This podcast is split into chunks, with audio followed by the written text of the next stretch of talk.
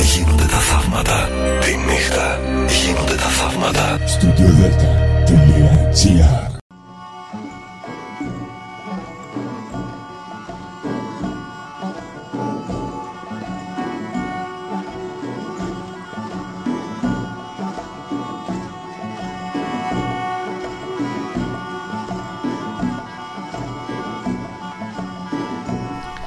Καλή σας ημέρα. Καλή σας ημέρα κυρίες και κύριοι. Είναι η εκπομπή «Μύθοι και πολιτισμοί» με τη Γεωργία Αγγελή. Ζωντανά από το στούντιο Δέλτα, το ραδιόφωνο της καρδιάς μας.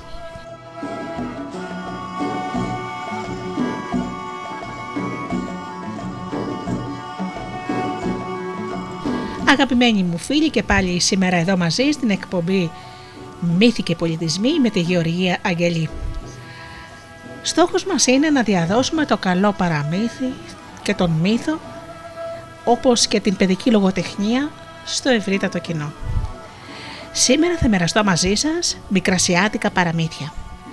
Είναι ένα βιβλίο που έχει εκδοθεί το 1997 και που δυστυχώς δεν υπάρχει πια, έχει εξαντληθεί και λέγεται «Τα μικρασιάτικα παραμύθια της Νενές Μαριγός».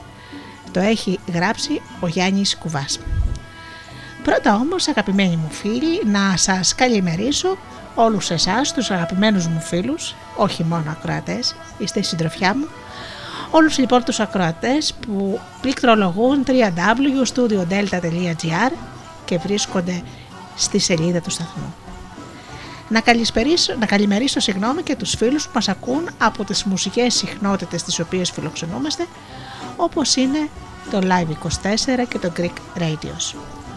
Επίσης να καλημερίσω και τους φίλους που μας ακούν από τα κινητά τους και τα tablet. Και επίσης αγαπημένοι μου φίλοι να καλημερίσω τους φίλους που μας ακούν από το νέο μας app στο Google Play στην ενότητα ραδιόφωνο Ελλάδα FM.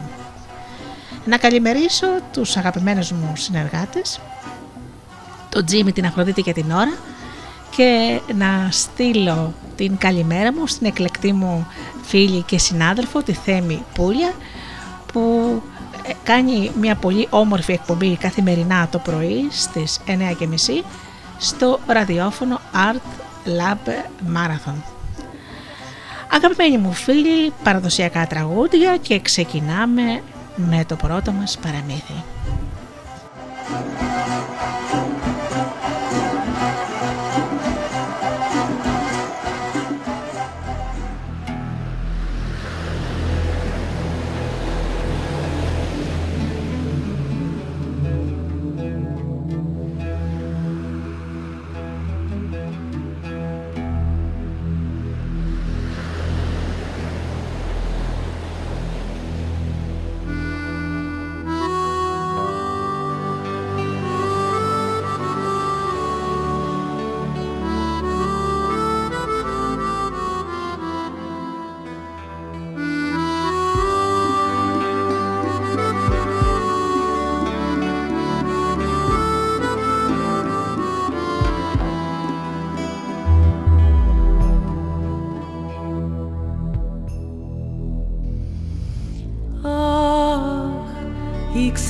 飘。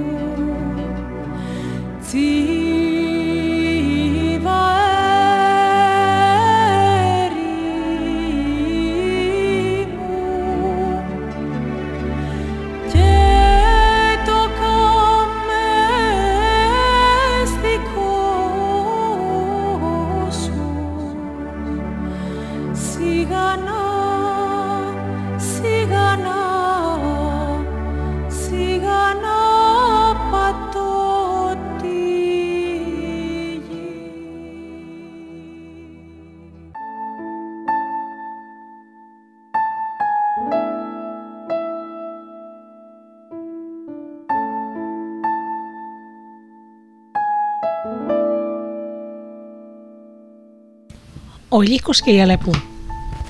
Μια βολά και έναν καιρό λέει ήταν ένας λύκος και τριγυρνούσε μέσα στο άγριο ρουμάνι και ούλου μούγκριζε από την πείνα του.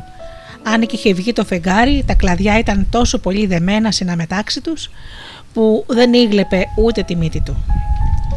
Μονάχα τα γυαλιστερά του μάτια αστράφτανε μέσα σε εκείνο το σκοτάδι. «Όχου, μανούλα μου, πείνα που την έχω», ήλεγε απατώστο. Τα αντερά μου γουργουρίζουν σαν ροκάνα. Έτσι πάμε, δεν βρω τίποτε να φάω, θα πεθάνω τσιπίνα. Και καθώς ε, πάγαινε όμως και ήφτασε κοντά στην άκρη του Ρουμανιού, συναντά μια λεπού που και αυτήν στα μάτια γυαλίζανε σαν αστρίτες. Βρε, βρε, βρε, τσίπε τότες με τη χοντρή φωνάρα του. Καλώς την κουμπάρα μου την κυραμαριό.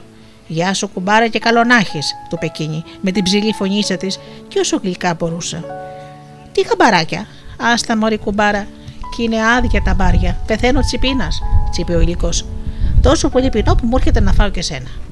Φτούς κακό χρονάκι σαν χαΐρευτε, είπε τσαπατή τη η Αλεπού και ύφτησε τον κόρφοτσι. Τι είπες, Μωρή κουμπάρα, τσίπε αυτός.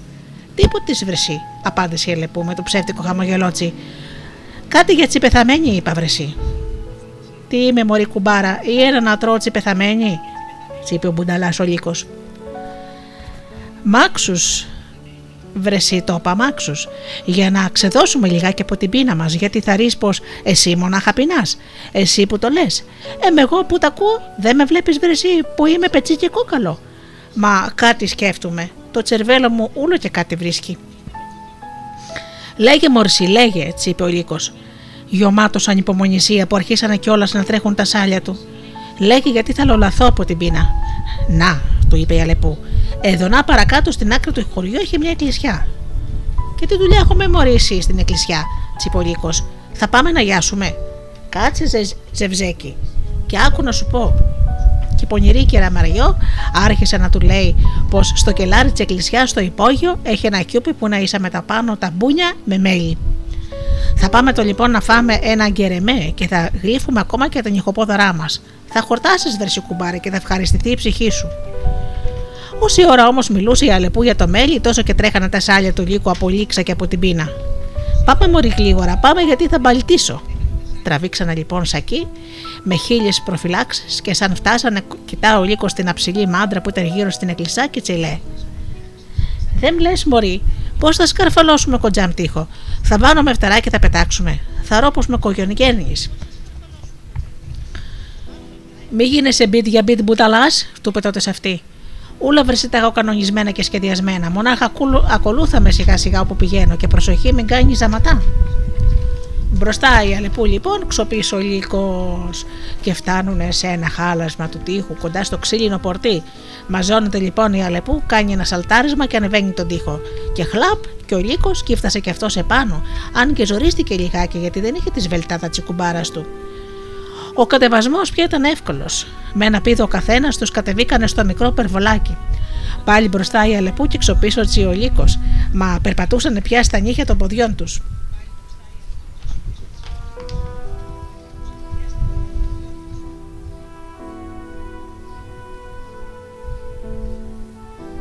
Έτσι φτάσανε στο μικρό παραθυράκι που είχε το υπόγειο για να αερίζεται. Όμως δεν ήταν κανονικό παραθυράκι που είχε μια μεγαλούτσικη τρύπα που τη λέγαν παραθύρι. Να σου λοιπόν και τρυπώνει πρώτη πρώτη η Αλεπού. Γνέφηκε στο λύκο, τον κουμπάρουτσι τρυπώνει και αυτός. Σαν ίδιο ο έρμος όμως το κιούπο με το μέλι άρχισε να ρουθουνίζει και γρρρ γρρρ. Σκάσε βρέρα θεματισμένα του είπε η Αλεπού. Σαν 40 καραμούζες κάνει, διάολο γε. Θα μας πάρουν χαμπάρι και τότε σαν μονό μας, θα μας αφαλοκόψουνε. Καλά, Μωρή, τσίπε τότε, και είπε με τα μούτρα στο μέλι και χλάπα χλούπα εκατέβαζε ούτε αναπνοή δεν ήπαιρνε. Η πονηρή Αλεπού όμως έτρωγε λίγο, έβγαινε από την κρύπα και ξανάμπαινε. Ή καρατέρνε το φούσκο ματσικιλιάτσι. Σε μια στιγμή Ύστερα από τόσα και τόσα, όξο και μέσα, τσιλέει ο λύκος. Γιατί μωρή βγαίνεις με το παραθύρι; Βρε κουμπαρέτα, απάντησε εκείνη. Πρέπει να προσέχουμε μην τυχόν και έρθει κανένας πάπαρδος και μας ακατέψει. Φυλάω, μη μας δει κανένα κακό μάτι. Δεν ξέρεις την παρεμία που λένε φύλλα τα ρούχα σου για να έχεις τα μισά. Καλά τσιπολίκο, τότε με μπουκωμένο στόμα και συνέχισε να τρώει. Είπαμε όμως πως η παμπόνια ρελεπού δεν νοιαζόταν για τσιπαράδες και για τσιπαπάδες, αλλά για τον απατότσι. Και επειδή έτρωγε μέλι και πριζόταν η κοιλιάτσι, δοκίμαζε κάθε τόσο αν χωρά να βγει από την τρύπα. Και τη δεύτερη φορά, σαν να πω πως χωρά ίσα ίσα για να βγει, σταματά να τρώει μέλι και λέει στο στολίκο: Άντε βρεσί τελείωνε, άσε και λίγο για αύριο, βρε λιξιάρι. Ο Λύκος όμως λέμαργος καθώς ήταν με και μπουνταλά, ήτρωγε και ήτρωγε και τσιλέ. Άσε μωρή τώρα που το βρήκα τα αφήνω. Κακό της κεφαλής σου θα κάνεις, του είπε τότε η κυρία Μάρο και βγαίνει από την τρύπα και από εδώ πάνε και άλλοι. Ο Λύκος εκεί. Το κεφάλι του χωμένο στο κιούπι και ήτρωγε, ήτρωγε, ίσα με ποκυλιά του, του μπάνιασε.Ήγαινε σαν τον τρούλο της εκκλησιάς. Ε, νησάφι πια, αγκομαχούσε ο έρμος και τράβηξε για την τρύπα. Χώνει τη μούρη του και πάει να βγει. Αλλά πού, στούμπησε ο κακορίζικος. Ξανακάνει προσπάθειες, μα τίποτα. Άρχισε τότε να τρέχει κρύος υδρότα από τη μούρη του και τα χρειάστηκε. Η Ολεπού στο μεταξύ ξαναγύρισε για να τον βοηθήσει, μα τι να κάνει που είχε μια κοιλιά σαν το βαρέλι. Και τώρα τι γίνεται, Μωρή κουμπάρα; Τσίπε, δεν υπάρχει άλλος τρόπος, του λέει αυτή. Πάγαινε στο ψαλτήρι της εκκλησιάς, φόρωσε και το όρχο το ψάλτη και άρχισε να ψέλνεις. Και πού ξέρω, Μωρή, μωρή εγώ από ψαλτική. Και απέφτει τι θα λέω. Θα λες, του λέει Αλεπού, όλο το ίδιο σκοπό και τα ίδια λόγια. Όχ που θα το φάω, όχ που θα το φάω. Καλά, μωρέ τσιπολίκος. Μα κοιτούσε και το μέλι που είχε κατέβει δύο-τρεις πιθαμές στο κιούπι. Αμολά και φεύγει αλληλοπού, μα αυτός ξαναχώνει το κεφάλι του να φάει ακόμα λίγο. Α αγκομαχούσε και ας σηκώντευε να σκάσει, τόσο μεγάλη ήταν η λεμαργία του. Καθώς όμως ήβγαλε τη χοντροκεφάλα του από το κιούπι, το ρίχνει και μπαμ, σπάει. Από την τρομάρα του φουκαράς τα έκανα πάνω του. Θυμήθηκε όμως τα λόγια της Αλεπούς και τρέχει όσο φουριόζει καμπόραγε, βάνει το ψάλτη τη φορεσιά, πας στο ψαλτήρι και άρχισε να ψέλνει. Ω χραβδί που θα το φάω, Ω χραβδί που θα το φάω. Στο μεταξύ όμως ακούνε οι ψαλτάδες και οι παπάδες καντιλανάφτες στο Σαματά και τρέχουν όλοι στο υπόγειο. Και βλέπουν το κιού πυρηγμένο και γοματιασμένο και το, μάλι, και το μέλι να τρέχει και να γιομίζει όλο το μέρος. Ξαφνικά όμως και πάνω στην ταραχή τους λέει ένας παπάς: Βρε εσείς κάτι γίνεται στην εκκλησιά. Ακούνε τότε την αγριοφωνάρα του λύκου και παίρνουν όλοι σε απλίκε και αραμπαδόξυλα και τραβάνε σακί. Τα χάσανε σαν είδανε τούτο τον περίεργο ψάλτη. Για να φορκαστούμε βρε εσείς, είπε ο ψάλτης τι λέει. Και ακούγανε τη χοντρή φωνή του λύκου που να λέει: Ω χραβδί που θα το φάω, Ω χραβδί που θα το φάω. Τότε ουρμάγαν όλοι μαζί και να νταγιακές και να ραμπαδοξυλιές και να και τούτη και να και την άλλη, ώσπου τροσακατέψανε για τα καλά. Παμέτε βρεσί να φύγουμε, είπε ο παπάς και οι άλλοι. Αφού τον ξεκάναμε, σαν ξημερώσει ο Θεός τη μέρα, θα δούμε τι θα κάνουμε το τομάρι του. Και έτσι φύγανε και πήγανε να συνεχίσουν τον ύπνο τους. Ο Λύκος όμως, αν και εισακατέφηκε από του κόσμου τις νταγιακές, που έφαγε, ζούσε. Ήταν μαθές, Ήκανε μαθές στον ψόφιο κοριό που λένε. Ήκλεισε τα μάτια του όταν τσίτρωγε και τον νομίζανε τεζαρισμένο. Ήκανε κουράγιο και να από εδώ και να από εκεί, σύρθηκε ίσα με την πόρτα. Άντε τώρα και κούτσα κούτσα φτάνει στο χάλασμα του τείχου. Προσπάθησε και ξαναπροσπάθησε και στο τέλος, έστω και με τα χίλια ζόρια, τα κατάφερνε και τη σκαπουλάρισε. Η γλίτωσε μα ερνόταν μέχρι να φτάσει στο ρουμάνι. Μούγκρεσε όμως από τσιπώνυμα και από το κακό του. Αχ, έλεγε, άμα σε πιάσω μωρή για την αλεπού, τα έλεγε, θα σε σκίσω, θα σε κομματιάσω μωρή αφορισμένη με δόντια και νύχια. Μονάχα να παρακαλάς να μη σε μπροστά μου. Ωχ, οχ, οχ, οχ. Ήκανε όμως και από τσιπώνει. Και η αλεπού στο μεταξύ σταμάτησε της στράτα και του τα φτιάτσι. Και άνοιξε τα ρουθούνια και ίσα με δύο πιθαμές. Του ήρθε η μυρωδιά του λύκου και τάχασε και τον νόμιζε σκοτωμένο. Όμως μονάχα για μια στιγμή σάστησε. Δεν είδε σημασία, έλεγε Τσαπατήτη. Γιατί τον θεωρούσα σκοτωμένο. Αν τώρα, όχου και να με πιάσει, θα με κάνει χίλια κομμάτια. Και η πονηρή, καθώς ήταν, το ξέρουμε εδώ αυτό, καταστρώνει με μια στο σχέδιό της. Ξαπλώνει, ανάσκελα κατά μεσής του δρόμου, τεντώνει τα ποδάρια τσι και τα χέρια τσι και άρχισε να βοκάει. Όχου, τι είπα θα η άμερη. Όχου, το κορμάκι μου. Αχ, μανούλα μου, τι κακό με βρήκε την κακορίζικια. Άκουγε λίγο στα βογγητά και πήγε εκεί. Άκουσε και τα μυρολόγια τσι, έτσι όπως ήταν ξαπλωμένη και έτσι λέει. Ετοιμάσου μωρή να σε γδάρω. Αχ, γδάρε με, κουμπάρε μου, γδάρε με, του είπε η άλλη που μισοκλέγοντας και εγκομαχώντας. Έτσι που με καταντήσανε, τι να την κάνω τη ζωή. Τι σου κάνανε μωρή κουμπάρα, τσίπε ο λύκος που άρχισε να τη λυπάται. Με σακατέψανε κουμπάρε μου, με ρημάξανε, του πει αλεπού πάντοτε ψευτοκλέγοντας και με λόγια αργά και δίθεν πονεμένα. Με σπάσαν τα παΐρια από τις νταγιακές, με δώσαν και κανένα δυο στην κεφαλή και είχασα το φως μου. Αφού δεν σε βλέπω καλά-καλά, μονάχα από τη μυρωδιά σου σε γνωρίζω. Πηγαίνει λοιπόν να την ακουμπήσει ο ήλιος στη μέση και τσιλέ. Πού μωρή εδώ να, Όχ, όχ, όχ, όχ, ήμπηξε μια φωνάρα η αλεπού. Μη με ακουμπάς βερσί και πονά πολύ. Γούρλουσε τα μάτια ο λύκος καθώς την εκείταζε. Μωρίτσι είπε, τι είναι αυτά που με λες. Και σένα σε σαπιλιάσανε. Όχου, κουμπάρε μου, πονώ και δεν μπορώ να σαλέψω. Ήκανε μαθές πως πήγε να σκουπίσει τα δάκρυά τσι και τσιμίξε με το χέρι τσι και ξανά βγάλε μια δυνατή φωνή. Όχ, το χεράκι μου, εισακατεύτηκα η έρμη. Άντε του πει ύστερη με σβησμένη φνοή. Γδάρε με να τελεύομαι. Τι λες, Μωρή κουμπάρα, τσίπε τότε ο λύκος που άρχισε να κλαίει και αυτός από τη συγκίνησή του, γιατί την πίστεψε πως πως έπαθε μεγάλο κακό. Άντε τσι ξανάπε. Σηκώσου να πάμε σιγά σιγά και κούτσα κούτσα τις φωλιές μας. Πώς βρε κουμπάρε, πώς, δεν βλέπεις πως ούλο μου το κορμί είναι ρημαγμένο; Δεν βλέπω μορσή, δεν βλέπω, τσίπολίκο. Αχ, κουμπάρε μου, είναι εσωτερικά τα τραύματα και αυτά είναι τα, τα πιο πίζουλα. Ήκανε μαθέ να σηκωθεί λιγάκι και απέάμφασε το κορμίτσι να πέσει κάτω, φωνάζοντας τάχα και κλαίγοντας: Όχου, μανούλα μου, τι έπαθα, η έρημη. Κάνε κουμπά, υπομονή μωρή κουμπάρα και μου ραγίζει στην καρδιά, τσιπολίκος που δεν κοιτούσε τα ειδικά του τα χάλια. Άσε με κουμπάρε μου εμένα και τράβασε στον δρόμο σου. Φεύγα να γλιτώσεις τουλάχιστον εσύ. Φεύγα, σου λέω, φεύγα. Τα έλεγε με τόσο πιστικά λόγια που και η ίδια θαρούσε πως τα έλεγε στα αλήθεια. Τι λες, Μόρι, που θα σε αφήκω να σε φάνε τα σκυλιά; Θα σε πάρω στην πείνα μου να πάμε σιγά σιγά. Ίσκυψε τότε ο λύκος και γονάτισε βογκώντα πραγματικά και η αλεπού που καμονότανε πως ήταν πραγματικά σακατεμένη πάντα με το αχ και με το βαχ, σηκώνει το ποδάρετσι και καβαλικεύει τη ράχη του λύκου. Πήρανε λοιπόν τη στράτα και πηγαίνανε αργά-αργά προς το Ρουμάνι. Μα καθώς τραβούσαν το δρόμο τους, τσι ήρθε η όρεξη της Αλεπούς να χορέψει. Σηκώνει λοιπόν τα χέρια της ψηλά και άρχισε να κουνά μια εδώ και μια εκεί τα χέρια του και η γελούσε, είπε Ζεβέγκα. Τι κάνεις, Μωρή κουμπάρα, αυτού πάνω στη ράχη μου και μου πονά όλο μου το κορμί, τσι είπε ο Λύκος. Και αυτή τα απάντησε.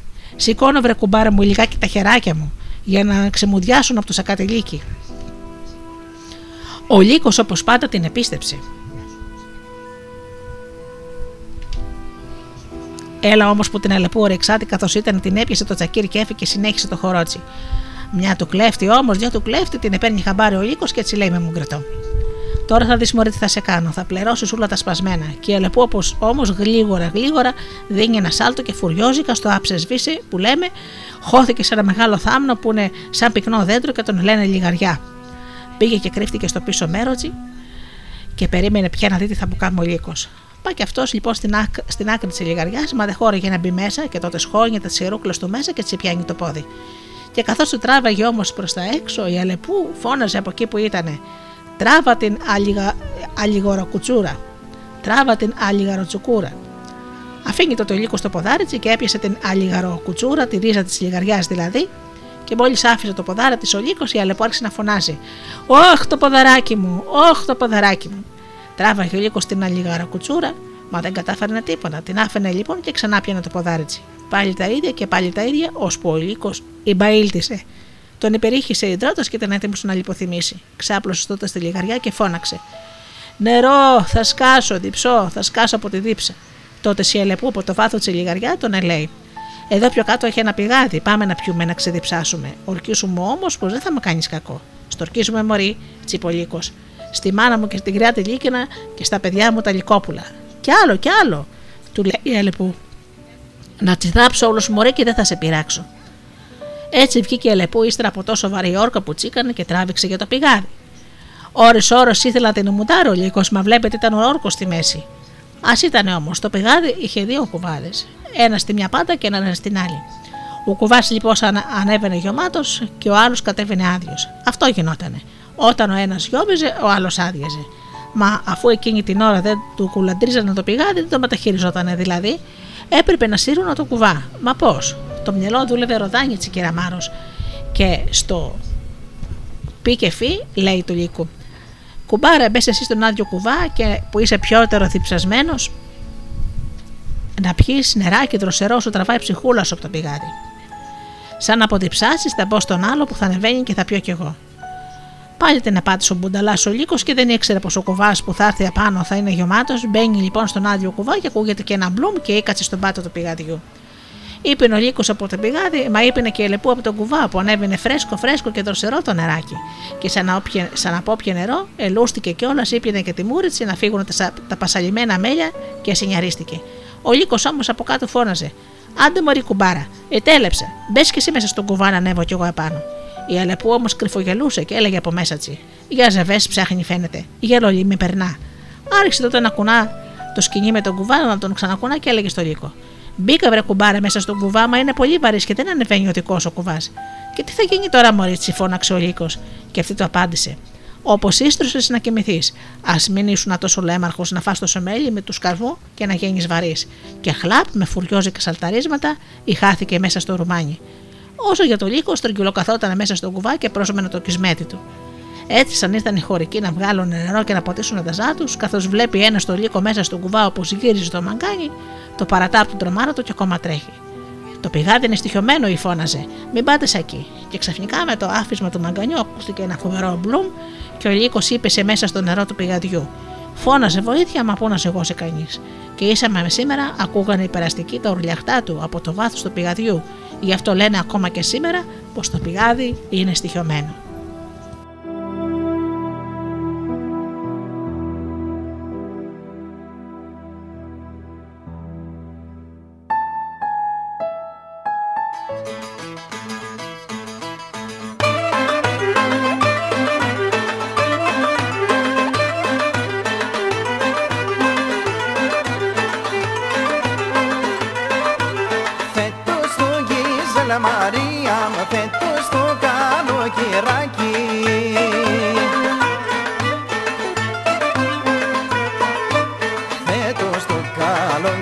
Κυνηγούσα, λαχταρούσα να το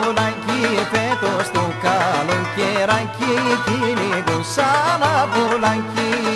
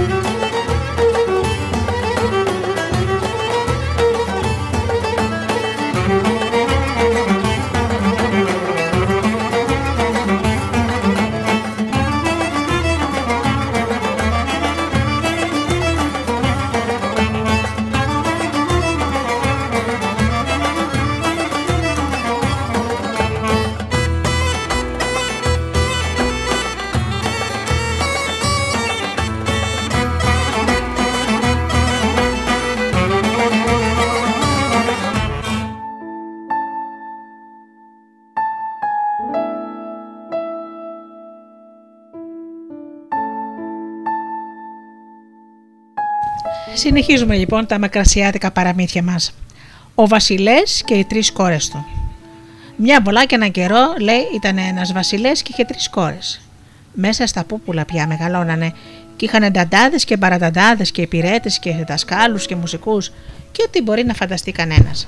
Σαν μεγαλώσαν όμως καμπόσο, φωνάζει και τι τρεις κοντά του και ρωτά την πρώτη την πιο μεγάλη και τσι λέει: Μ' αγαπάς, κόρη μου, αν σ' αγαπώ, πατέρα, του λέει εκείνη.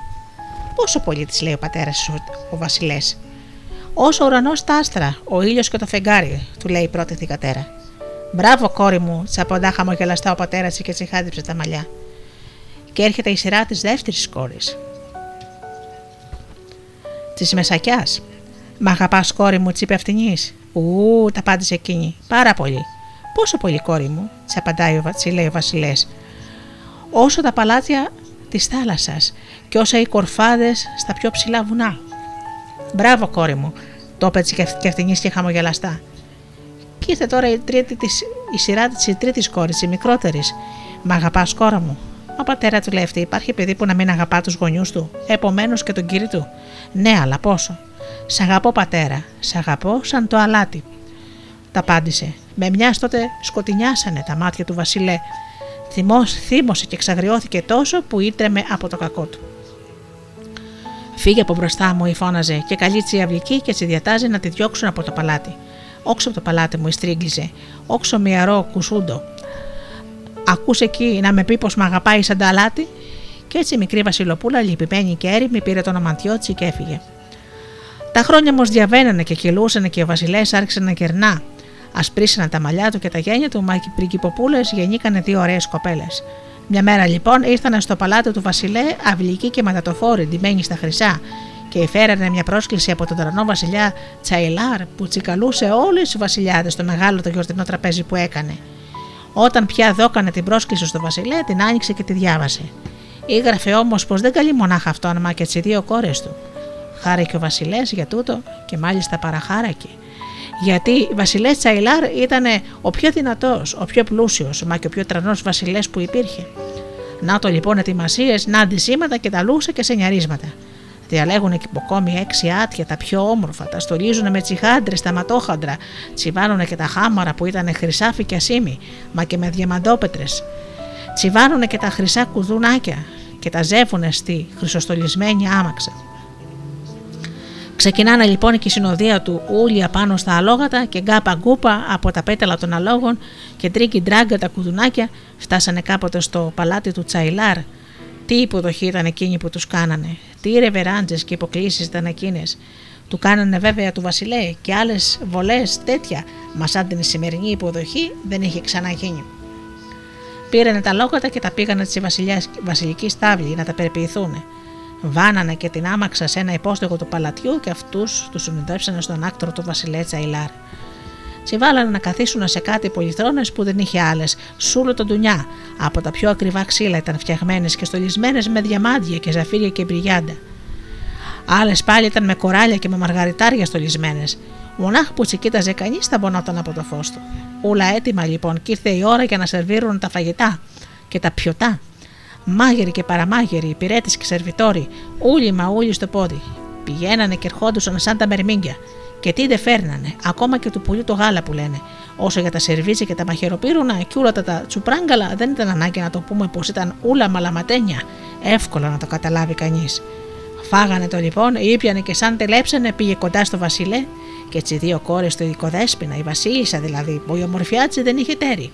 Και λέει λοιπόν στον καλεσμένο το Βασιλιά, Σας άρεσαν, Βασιλέ μου, τα βαχητά μας; Πολύ, πολύ ωραία ήταν όλα. Μονάχα που ήταν ανάλατα και χωρίς αλάτι δεν έχει το φαΐ την οστιμάδα του. Τότε η Βασίλισσα τον εκοίταξε στα μάτια και του είπε: Το αλάτι είμαι εγώ πατέρα. Εγώ η μικρή σου κόρη που σ' αγάπησα όπως τα αλάτι. Και όπως τα καταλάβατε, η Βασίλισσα, η γυναίκα του τρανού Βασιλά Τσαϊλάρ, ήταν η διωγμένη κόρη. Και ο γέρος Βασιλές την εκείταζε, την εκείταζε και τα μάτια του τρέχανε ποτά με τα δάκρυα. Μα τον έπιασε βούβα. Δεν μπορούσε να μιλήσει από τη συγκίνησή του. Μονάχα τρέμανε τα χείλια του. Κατάλαβε πόσο πολύ τον αγαπούσε η μικρή του κόρη και ξαφνικά ανοίγει την αγκαλιά του και τη φιλούσε και τη χάιδευε για όσα χρόνια έλειπε. Και αφού είχε τόσο καλό τέλος το παραμύθι τούτο, κι όλα τελειώσανε ωραία, ζήσαν αυτοί καλά με τα πλούτη τους και εμείς βολοδέρνουμε.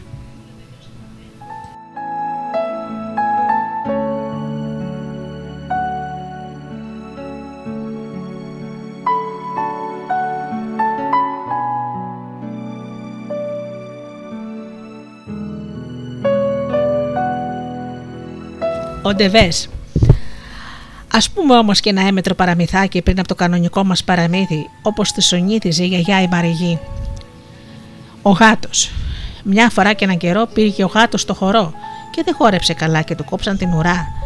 Μάνα μου, μανούλα μου, μου κόψαν την ουρούλα μου. Α χόρευες καλά να μην σου κόβω την ουρά. Και αρχίζει τώρα το παραμύθι του Ντεβέ. Η Καμίλα δηλαδή. Στη Μικρασία χρησιμοποιούσαν τους ντεβέδες για τη μεταφορά των εμπορευμάτων τους. Και είχε τους κόσμους τους ντεβέδες εκεί. Ήταν ζώα απομονατικά, αντέχανε τη δίψα. Μα αν τυχόν και τα πειράζανε ή τους δίνανε κανένα κακόγουστο χουνέρι, τότε λίμωνε σε αυτόν που το έκανε. Το φουλούσανε μανιάτικο που λέμε και μπορούσαν να περάσουν μήνες ολάκεροι για να εκδικηθούν. Και άμα ήβρισκε την ευκαιρία, τους αβουρντούσε και μια κουτουλιά η δαγκωματιά του φτέχτη και τον εισακάτευε, και άλλοτε πάλι καμιά κλωτσιά και έτσι έβγαζε το άχτη του. Ο Ντεβές όμως τούτης της παραμυθιστορία είχε και ένα άλλο χούι.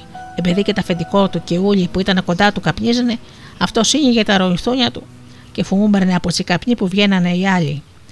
Και τότε καλμάριζε αν είχε νεύρα. Κάθε βράδυ λοιπόν που τον βάνανε στον τάμι του, είχε για παρέα ένα γάιδαρο. Κλείνανε και την πόρτα του ταμιού και υφεύγανε. Μα ένα βράδυ ξύχασε το αφεντικό του να κλείσει την πόρτα και σαν άρχισε πια να ξημερώνει, πήγανε στη βούτα να πιούν νερό. Όχι, εγώ πρώτος, έλεγε ο Ντεβές. Όχι, εγώ διψώ περισσότερο, έλεγε ο Γάιδαρος. Και να σου και αρπαχτήκανε. Να κάνει ο Ντεβές του Γαϊδάρου ταυτή, του σαβουρντά ο Γάιδαρος ένα πισινό κλωτσίδι και γκρου ένας, γκρου άλλος, μαλλιτραβηχτήκανε. Δίνει άλλη μια πισινή κλωτσιά ο Γάιδαρος, μα αντί να βρει τον Ντεβές στην πόρτα του νταμιού, την χτυπά που ήταν ξεκλείδωτη και ανοίγει. Βγαίνουν όξο και οι δύο και αρχίσει να το κυνηγητό. Ο γάιδαρος όμως, αν και αυτός πεισματάρης, είπε στον εαυτό του: Α δόκοτο από στην οργή, μη μείνουμε και μη γεννούν χειρότερα. Έτσι, ηχώθηκε σε ένα καλντερίμι και ήφυγε. Έμενε λοιπόν μόνος στον Ντεβές και η σουλάσερνε. Απέ καθόταν αισθητός και τότε φουγκραζότανε και πότε συλλογιζότανε. Α έρθουμε όμως τώρα στο Μαστρογιακουμί που έπρεπε να πας στο χτήμα του σχεδόν νύχτα για να προλάβει να ποτίσει, να κλαδέψει και να κάνει του κόσμου τις δουλειές. Άρχισε πια να φέγει και για τα καλά και είχε φτάσει κοντά στο ξεροπήγατο. Ήταν δύο μέτρα βαθύ, μα δεν είχαν ούτε μία στάλα νερό, γι' αυτό το λέγανε έτσι. Όμως πήγανε λοιπόν ο φουκαράς, ο Γιακουμής, ακούει ξαφνικά ένα ποδοφολητό ξοπίσω του που τάχασε. Γυρνά να δει και τι βλέπει. Τον Νοβέ να τρέχει φουριόζικα και να πηγαίνει κατά πάνω του. Έλα Παναγία μου, πρόλαβε και είπε, και το βάνει στα πόδια και όπου φύγει, φύγει. Τόσο πολύ που έτρεχε από το φόβο του που τα ποδάρια του φτάνανε ίσα με το σβέρκο του. Παναγιά μου, βόηθα, έλεγε. Θα με ρημάξει ο Ντεβέ και ο Γιακουμής ήταν καλός άνθρωπος. Δεν είχε υπεράξει ποτέ του ούτε άνθρωπο μα ούτε Ντεβέ. Έλα όμως που ο Ντεβέ τούτος ήταν αφορισμένος και αμαθήμων ξέσπαγε πάνω σε όποιον έβρισκε μπροστά του. Ήφτασε όμως ο Γιακουμής στο ξεροπήγατο και αφού ένιωθε πια τα χνότα του Ντεβέ κοντά στο σβέρκο του, τι να κάνει. Δίνει ένα σάλτο και πέφτει μέσα. Ίσκυψε τότε και ο Ντεβέ στην κεφάλα του από το άνοιγμα του πηγαδιού, αλλά δεν μπορούσε να τον εφτάσει. Ήκανε βόλτες, χτυπούσε τα ποδάρια του και γκάπα γκούπα, τότε ήτανε, που ήταν τότε δυνατά, και εκείνο γρού γρού και ξαναήλθε, ξαναγύρναγε στο άνοιγμα του ξεροπήγατου. Ήθελε αμέτη μου χαμέτη να εκδικηθεί το γιακουμί γιατί μαθέσει μαλώσανε και φαγωθήκανε με το γάδαρο. Ο Ντεβές όμως ήταν τόσο φουρκισμένος που δεν ξανά έκανε βόλτες παρά όπως έχωνε την κεφαλή του στο άνοιγμα του ξεροπήγατου, άνοιξε το στοματάρα του και φανήκανε κάτι δοντάρε. Παναγιά μου και Χριστέ μου. Όσο ήβλεπε από κάτω για κουμί, τόσο ίδρωνε και ξέδρωνε η καρδιά του και χτυπούσε σαν ταμπούρλο από το φόβο. Και ντάκα ντούκα ντάκα ντούκα και σκεφτόκανε, σκεφτότανε και ξανασκεφτότανε. Μπας μωρέ και το κουκάνια θελά μου κανένα χουνέρι, μα δεν έβρισκε άκρη. Πάνω στο στεναχώρια του λοιπόν βγάνει από την ταμπακέρα του καπνό και ανάβει τσιγάρο. Μόλις τα άναψε όμως και η ρούφηξε και έδιωξε τον καπνό, η γίνει και ντουμάνια και τράβηξε προς τα πάνω. Και αυτό ήτανε. Ο Ντεβές ανοίγει τις ρουθούνες του, ρουφά μια-δυο φωλές από τον ντουμάνι και εξαφανίστηκε. Ακούει ο Γιακομής τα ποδοβολητά, σιγά σιγά ξεμακραίνανε, σκαρφαλώνει και βγαίνει όξο. Ακούσε και έλεγε απατό του, στα καλά του καθομένο να σου έρθει συμφορά από εκεί που δεν του περιμένεις. Μα καθώς ξεκίνησε για να συνεχίσει το δρόμο του για το κτήμα, ακούει μια φωνή που ερχόταν από το ρουμάνι και του έλεγε: Ε, γιακομή, άμα η καρδιά σου είναι καθαρή και δεν έχεις πειράξει κανένα, να μην φοβάσαι τίποτα. Και ήταν τόσο καθαρή του τη φωνή, γιατί ήταν από την καλή νεράιδε που τη λέγανε συνείδηση.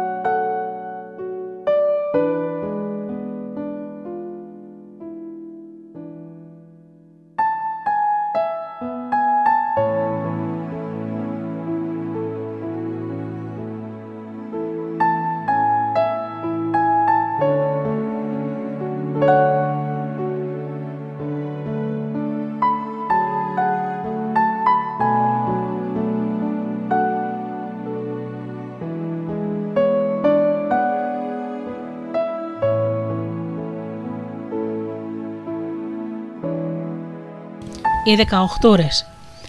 Μια βολάκια αγγελό στα πολύ πολύ παλιά χρόνια ήταν Ελένα Τσομπανόπουλο που το λέγανε Αιδανόλαλο. Το λέγανε έτσι γιατί ξεχωριστά από τη λεβεντιά του ήταν πάντοτε και παντού γλυκομέλιτο και τραγούδαγε ωραία.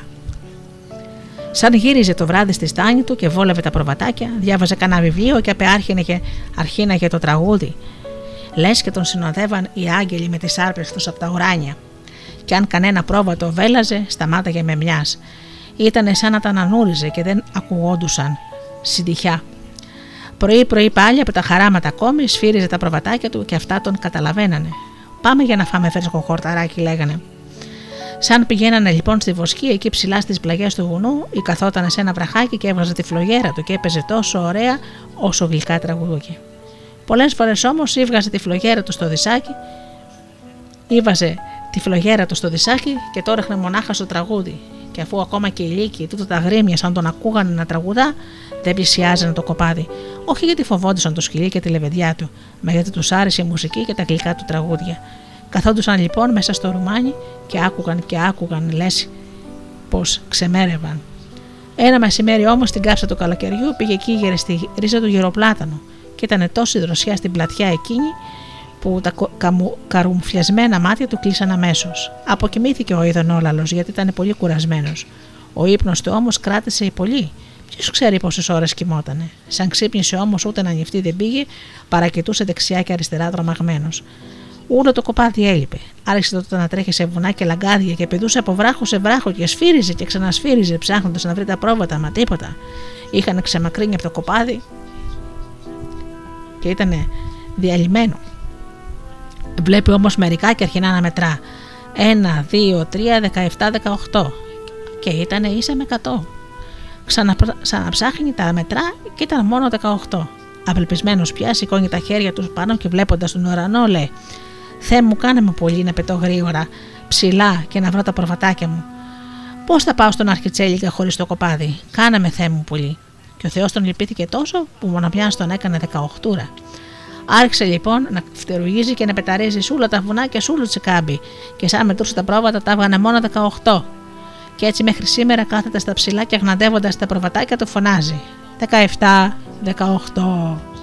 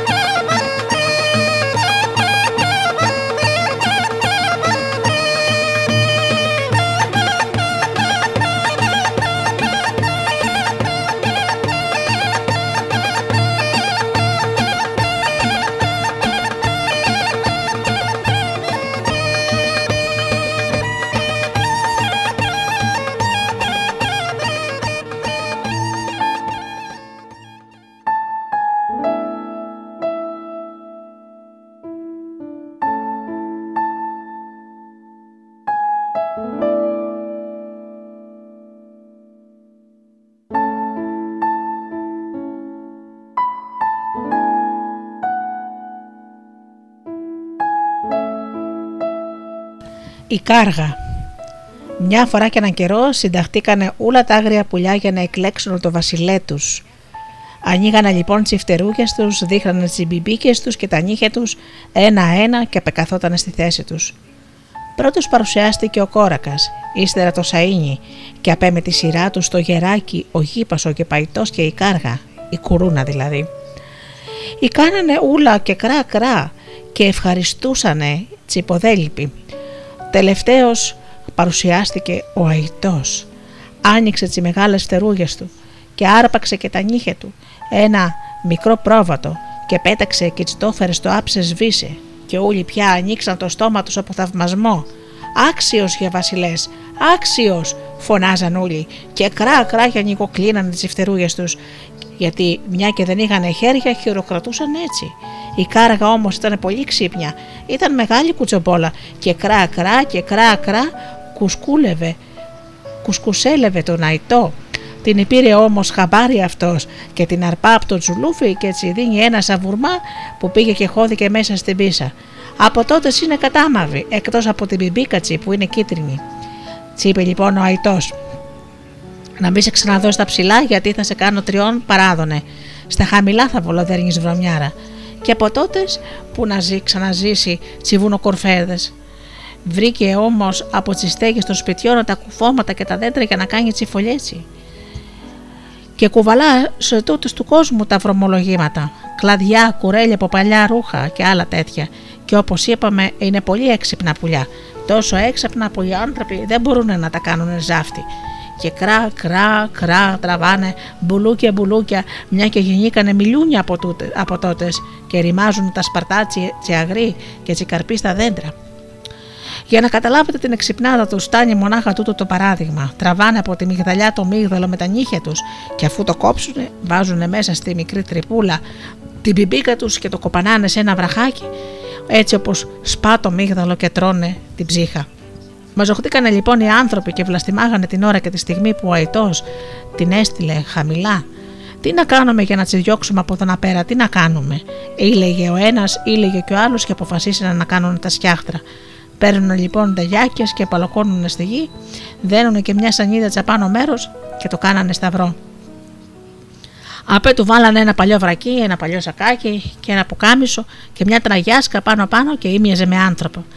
Έτσι είπαν οι άνθρωποι να φεύγουν τα πουλιά και σαν φυσάει λίγο το αεράκι και κουνιούνται τα μανίκια. Ε, τότε είναι που δεν θα πλησιάζουν πια. Τρίφανε λοιπόν τα χέρια τους από το χαρά γιατί τα πουλιά όπου φύγει φύγει. Μα τσίπιασε λόρδα τσικάριες και ξέρανε και δεν ξέρανε και τι να κάνουνε. Ώσπου ένας κάργο χαραλέος λέει έτσι οι άλλες. Θα πάω μια βόλτα να βολιδοσκοπήσω και απέ καρατέρνω. Βρέσει του λέει κυρά του η κάργα, άμα έχει του φέκι θα σε ρίξει, τι θα γίνει. Θα προσέχω, είπε ο κάργος, και άμα είναι να με σκοτώσει, ας θυσιαστώ για όλοι σας. Πέταξε λοιπόν δειλά-δειλά και έκανε κανένα δυο κύκλοι γύρω από το σκιάχτρο, μα ούτε του φεκιά ήκουσε, ούτε και το ξουξού που κάνουν οι άνθρωποι. Πάει και κάθεται λοιπόν σε ένα δέντρο και καράτερε να δει τι κάνει ο άνθρωπος. Μα μονάχα τα χέρια του κουνούσε και εκείνα αφήσε για αέρας. Α πάω να, να δω από κοντά, είπε, με τρώει περιέργεια. Έτσι είπα κοντά δεν του κάνει άνθρωπος. Τίποτα. Ξεθαρεύει λοιπόν και πάει και κάθεται πάνω στην τραγιάσκα και τότε κατάλαβε το κόλπο και άρχισε να γελά.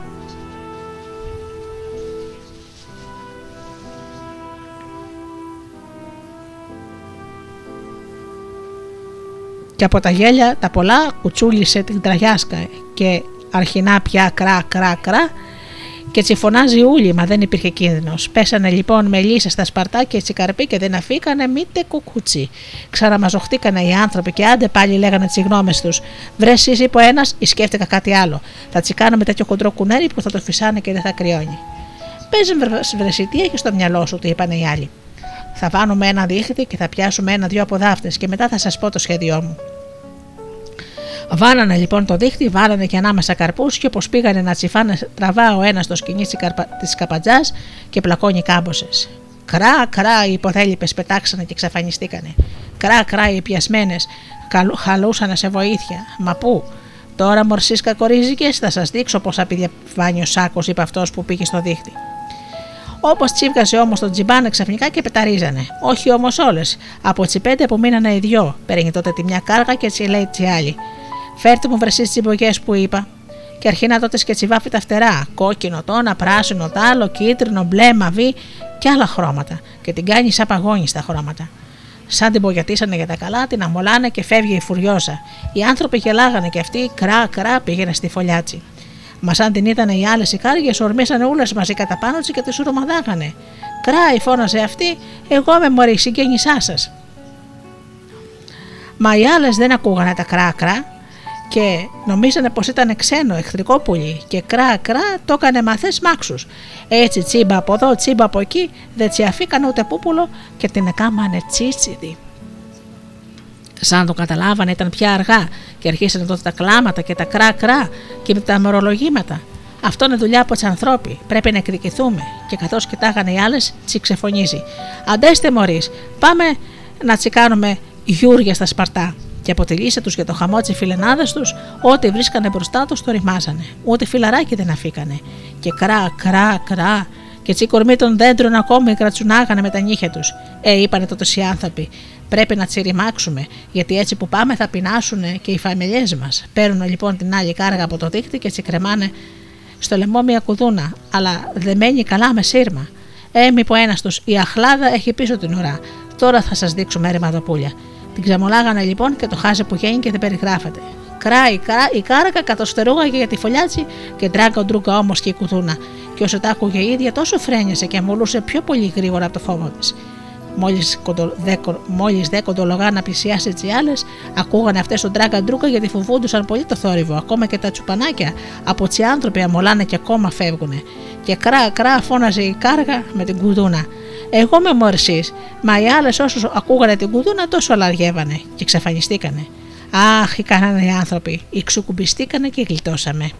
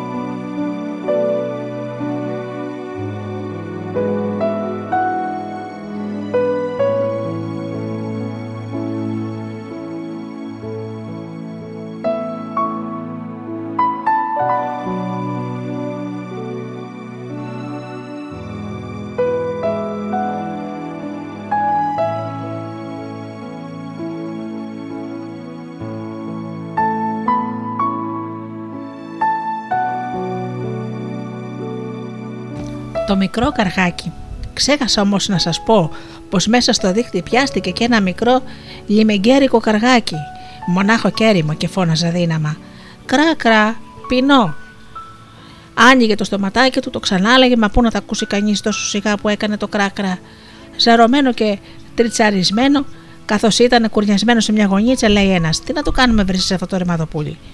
Σαβούρδο το βρε μέσα στον τερέ, του είπε κάποιος. Μα ο Γιακουμής το λυπήθηκε και το πήρε να τον ανθρέψει. Παιδιά σκυλιά δεν έχω. Α το πάρω σπίτι μου το καργάκι. Η μαζούσε τη στραγάλια ο Γιακουμής και απέτας βολαρά και τα έδαινε στο καργάκι. Μα νόμιζε η σγάρα του που έπινε και λίγο νεράκι από το τσανάκι και σαν αποτέλειωνε κοιτούσε το Γιακουμή. Κρά, κρά, σε ευχαριστώ, του λέγε. Πεινάς, βερσί ακόμα πεινάς, του λέγε ο Γιακουμής. Δεν το καταλάβανε γιατί ήταν μικρό ακόμη. Όμως μετά, σαν κορδά σε λιγάκι, άρχισε να ξετσουμίζει και λέει ο Γιακομή στην κερά του: Πώς να το φωνάζουμε, Μωρή γυναίκα; Κακαραπάκι, του Πεκίνη. Αυτό ήτανε. Από τότε το φωνάζουν κακαραπάκι και όλο το χωριό έκανε χάζι το κακαραπάκι. Και ήταν τόσο έξυπνο που σιγά σιγά καταλάβανε τι του λέγε ο Γιακομής, μα και οι άλλοι άνθρωποι. Κακαραπάκι, μόλις άκουγε το όνομά του, κοίταγε να δει τι θα του πούνε. Έλα εδώ βρε, του λέγε ο Γιακομής. Και η μια έκανε Κρά κρά, υφτερούγιζε και καθόταν στον ώμο του για κουμί. Κακαραπάκι, κρά κρά έκανε πάλι. Άντε να φας, έχω έτοιμο το φαΐ σου. Και κρά κρά, πέταγε, πήγαινε στην τζανάκα και ήτρωγε. Μια βολά όμως όπως καθόταν στον ώμο του μαστρογιοκουμί με το κρά κρά, του ήρθε να τα κάνει. Δεν πρόλαβε όμως για μολά μια κουτσουλιά που το έκανε το μανίκι σύγχρηστο. Φτούσου κακορίζικο, είπε ο Γιακομή. Φτούσου να πάρει οργή. Με μιας όμως το κακαραπάκι ευτουρήγησε και πήγε στο απέναντι δέντρο. Ύστερα χώθηκες σαν μέσα και χάθηκε μες στη φιλοσιά. Κακαραπάκι, κακαραπάκι, έλα εδώ το φώναζε ο Γιακομή. Έλα, μην κρύβεσαι. Στενοχωρήθηκε ο φουκαράς ο Γιακομή, μην τυχόν και φύγει και δεν ξανάρθει γιατί το αγαπούσε πολύ. Έλα, καλό μου κακαραπάκι, έλα, μην με σε κλετήσει περισσότερο. Και τότε ακούστηκε από τα δέντρα να λέει το κακαραπάκι. Κρά, δηλαδή να έρθω να μου τις βρέξεις. Έλα, βρε, του είπε για τρίτη φορά ο Γιακομή. Εμείς τους αγαπάμε όλοι, δεν θα σε μαλώσω. Μόνο έλα και κάτσε στον ώμο μου. Και η κυρά Γιακούμενα στο μεταξύ είχε ένα βρεγμένο πεσκύρι και του καθάρισε τον κουτσουλιά από το μανίκι. Ξανακούγεται όμως το κρά-κρά από το κακαραπάκι. Τούτο τη φωλά χαρούμενα γιατί κατάλαβε πως δεν θα, θα τον μαλώσουνε. Φρουρ κάνει μια και πάει και κάθεται στον ώμο του Γιακουμί. Μόλις τότε στον ώμο του, υλολάθηκε από τη χαρά του. Άρχισε να το χαϊδεύει το κεφάλι και τη ράχη και, να το φυλά όπως το χαϊδιολογούσε και να του λέει: Τούτο να μην το ξανακάνεις. Και είδηξε το μανίκι του, γιατί είναι κακό πράγμα. Και κρά κρά, του είπε το κακαραπάκι. Καλά όμως, μου φύγε, δεν το έκανα μάξους, αφού ξέρεις πως αν μου έρθουνε πάω και τα κάνω στον κήπο. Έτσι λοιπόν περνούσε ο καιρός και ζούσαν ευτυχισμένοι οι τρεις τους. Και ο Μαστρογιακουμή δηλαδή η κερά του και το κακαραπάκι. Και τούτο όσο μεγάλωνε τόσο μάθαινε. Τόσο καταλάβανε τα λόγια των ανθρώπων. Και όπως είπαμε, όλοι στο χωριό το αγαπούσαν και το κάνανε χάζι μαζί του. Μια βολά λοιπόν ακού μια γειτόνισσα πολύ φτωχιά να λέει στον άντρα της πω δεν έχεις σαπούνι να πλύνει τα ρούχα; Τι να κάνουμε, του λέγε, πώς θα τα βολέψουμε; Δεν πρόλαβε όμως να σκεφτεί ούτε δύο λεπτά και το κακαραπάκι, μεγαλωμένο πια, και έτσι φέρνει μια πλάκα πράσινο σαπούνι που την είχε καρφωμένη στην πιμπίκα του. Τσι την ακούμπησε στα χέρια και εκονούσε την κεφαλή του. Δεν μπορεί για να πει κρακρά, δηλαδή πάρτιν. Κατάλαβε όμως η γειτόνισε και σαν την πήρε του είπε: Ευχαριστώ κακαραπάκι μου, σε ευχαριστώ πολύ. Κρά, κρά, έκανε τότε το κακαραπάκι. Δεν κάνει τίποτε, τσίπη. Τέτοια ήκανε πολλά. Ήκανε ελεημοσύνε και ήταν με ξένα κόλληβα. Τσιλιπούταν τσι φτωχοί, για τούτε ήταν όλες αυτές τις καλοσύνες. Σε μια άλλη γειτόνισσα τσιπήγε μια τσαπέλα τσίκα, σε μια άλλη δύο γιουβρέκια, μια φρατζολίτσα ψωμί και διάφορα άλλα πράγματα. Κι όλες του ευχόντουσαν, να σε καλά κακαραπάκι, να σε πάντα γερό. Εδώ που τα λέμε, όμως οι μπακάλιδοι και οι φούρναριδοι, φουρνάριδοι το βλέπανε που τάρπαζε, μα δεν μιλάγανε. Α το λέγανε, σε κανένα φτωχό θα τα παγαίνει. Και με αυτό κλείνανε τα μάτια τους. Άκουγε όμως απούλη συγχωριανοί το κακαραπάκι να μιλάνε για το Σαμαρά, τον Αχμέτη που ήταν πολύ τσιφούτης και σπαγκοραμένος. Μπρε, έλεγε, θα με δω και στο χρέος για το Σαμάρι που σου φτιάξα. Γιατί τα άργησε. Αν δεν με το δώσεις, θα σε πάρω το χωράφι σου. Και οι πιότεροι, επειδή ήταν φτωχοί άνθρωποι, φτιάχνανε σαμάρια και γιουλάρια για τα ζάτου, βερεσέ. Και έγραφε το τευτέρι του καθεμιανού τα χρέητα και τα φύλαγε σαν τα μάτια του. Γι' αυτό και όλοι τον μισούσαν και τον καταριόντουσαν, γιατί ήταν τόσο παραδόπιστος που πήρε αρκετά χωράφια και από τις φτωχοί βερσετζίδε. Τα άκουγε λοιπόν όλα τούτα το κακαραπάκι, μα και τα βλέπε κιόλας. Στεναχωριότανε, μα και σε εκλετιζότανε με τα καμώματα του Αχμέτη. Για τούτο συλλογιζόταν τι μπορεί να κάνει, το γερο... να κάνει με το γεροτσιφούτι. Ωρε ολάκερες καθούταν κρυμμένο στο δέντρο και ήγλεπε το σαμαράδικο του γερό Αχμέτη και χαράταν να βρει την ευκαιρία να δράσει. Να λοιπόν ένα μεσημέρι που του ήρθαν όλα ευνοϊκά. Βλέπει ξαφνικά τον Αχμέτη να κρατά τα λιμένα του βρακιά και να πηγαίνει τρεχάτο στα χέρια για τη χρία του, που ήταν στην άλλη άκρη της αυλή. Τον είχε πιάσει τσιρλιμπομπό, γιατί το ήτριχε φουριόζικα για να μην τα κάνει πάνω του. Όμως το κακαραπάκι δεν χάνει την ευκαιρία και φρού πετά μέσα στο σαμαράδικο, βρίσκει λοιπόν απάνω στο τραπέζι το τευτέρι με τα βερεσίδια και αρχίζει με τα νύχια του και με την πιμπίκα του να ξεσκίζει τα φύλλα και να τα κάνει μικρά μικρά κομματάκια. Λες και γίνηκαν χαρτοπόλεμος. Όταν πια δεν απόμενε τίποτε από το φτεθέρι των βερεσεδιών, φρουρ κάνει ένα πέταγμα και πάει στο σπίτι του Γιακουμή που ήταν και δικό του σπιτικό. Νάτο όμως και κοινά με τις μακριές του βράκης ο Αχμέτης και μονάχα που δεν τους τα μπλάς, σαν είδε τούτα τα χάλια. Τραβούσε μια τα γένια του και μια τα μαλλιά του και φώναζε. Όχου, καταστροφή που με βρήκε. Ε, αμάν και ξεζαμάν και καταστράφηκε ο φουκαράς. Μα πάνω στα κλάματα και τα ξεφωνητά του φωνάζει ξαφνικά. Αυτή είναι η δουλειά του πουλιού του κακαραπιού. Τσικάργα του Γιακουμή, Τώρα θα του δείξω εγώ και αυτού και τα λουνού. Μα οι γείτονοι που άκουγαν όλα τούτα, που ευχαριστήθηκαν, τρέξανε μάνι μάνι στο γιακουμί και του πάνε τα καθέκαστα, το και το το γιακουμί. Μόνο που καταχώνιασε καλά το πουλί γιατί ο γεροαχαμέτη έχει λυσάξει. Πιάνει λοιπόν ο γιακουμί στο πουλί, το κακαραπάκι δηλαδή, το βάνει σε μια σακούλα και του λέει: Μη βγάλεις συντυχιά βρεσί. Ήσαμε να φτάσεις εκεί που πάμε. Ούτε άχνα. Μ' άκουσε. Κρά κρά έκανε το κακαραπάκι, όσο σιγά μπόραγε. Το χάιδευε λοιπόν πάνω από τη σακούλα και δίνει σε έναν ντεβετζή, σε ένα καμιλιέρι δηλαδή, που πάγαινε για τα, για τα βουρλά. Στην πόλη που ήταν μιας ώρας δρόμος μακριά, έμεινε ένας συγγενής του, ο Καρακιοπέκης. Ήξερε δε τα καδέκαστα και ο Ντεβετζής και έτσι, σαν ήφυγανε, ανάσαν ο Γιακουμή. Να όμως που σε λίγο φτάνει ο Αχμέτης και φώναζε και άφησε από το κακό του. Θα σε πάω στον κατήβρε Κιοπέκη, του είπε. Γιατί βρεσί Αχμέτη, τι έπαθες και με φωνάζεις έτσι, του λέει ο Γιακομής. Είναι βρε ώρα να ρωτάς, για δεν πρέπει με έκανα το πουλί σου, είπε ο Αχμέτης και του έδειξε το άχρηστο πια τευτέρι. Βρε τζάνα μου, του λέει ο Γιακομής, σαν να μην ήξερε τι συμβαίνει. Λάθος κάνεις, το κακαραπάκι το έχω στείλει από χτες στα βουρλά, στο μπατζανάκι μου, για να κάνουν λίγο χάζι. Βάι, βάι, ψέματα με λες, βρε. Έλα σπίτι μου και ψάξε, και άμα το βρεις, σκοτωσέ το και πήγαινε με και εμένα στον κατή. Πάγανε, πήγανε λοιπόν στο σπίτι, ήψεχνα από εδώ Αχμέτης, ήψεχνα από εκεί, τίποτη. Βάι, βάι, έκανε ο Αχμέτης. Είμαι βέβαιος πως τούτε είναι δουλειά του κακαραπιού. Μα πώς το έκανε αυτό τότε. Πονηρός όπως ήταν, ήφυγε και ξαναγύρισε και κρύφτηκε. Περίμενε όμως ώρες, μα το κακαραπάκι δεν φαινόταν. Κάνα δύο μέρες το έκανε αυτό και επειδή δεν έβλεπε πουλί, δεν ξαναπαραμόναψε. Ο Γιακουμπή όμως που στεναχωριόταν για τον χωρισμό του κακαραπιού, στέλνει έναν καρδιακό του φίλο να πάει στα βουλά για να δει πώς είναι τα πράγματα και τι κάνει το κακαραπάκι του. Μα ο Αχμέτης ίστελε ένα μπιστικό του να δει αν πράγματι είναι έτσι που του είπε ο Γιακουμπή.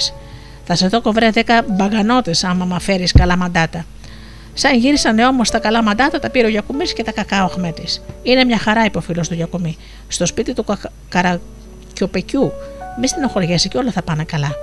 Ευχαριστήθηκε πια ο Γιακουμής και ήτρεπε τα χέρια του και πεϊτρετάρασε στο φίλο του και χωρίσανε με γέλια και χαρές.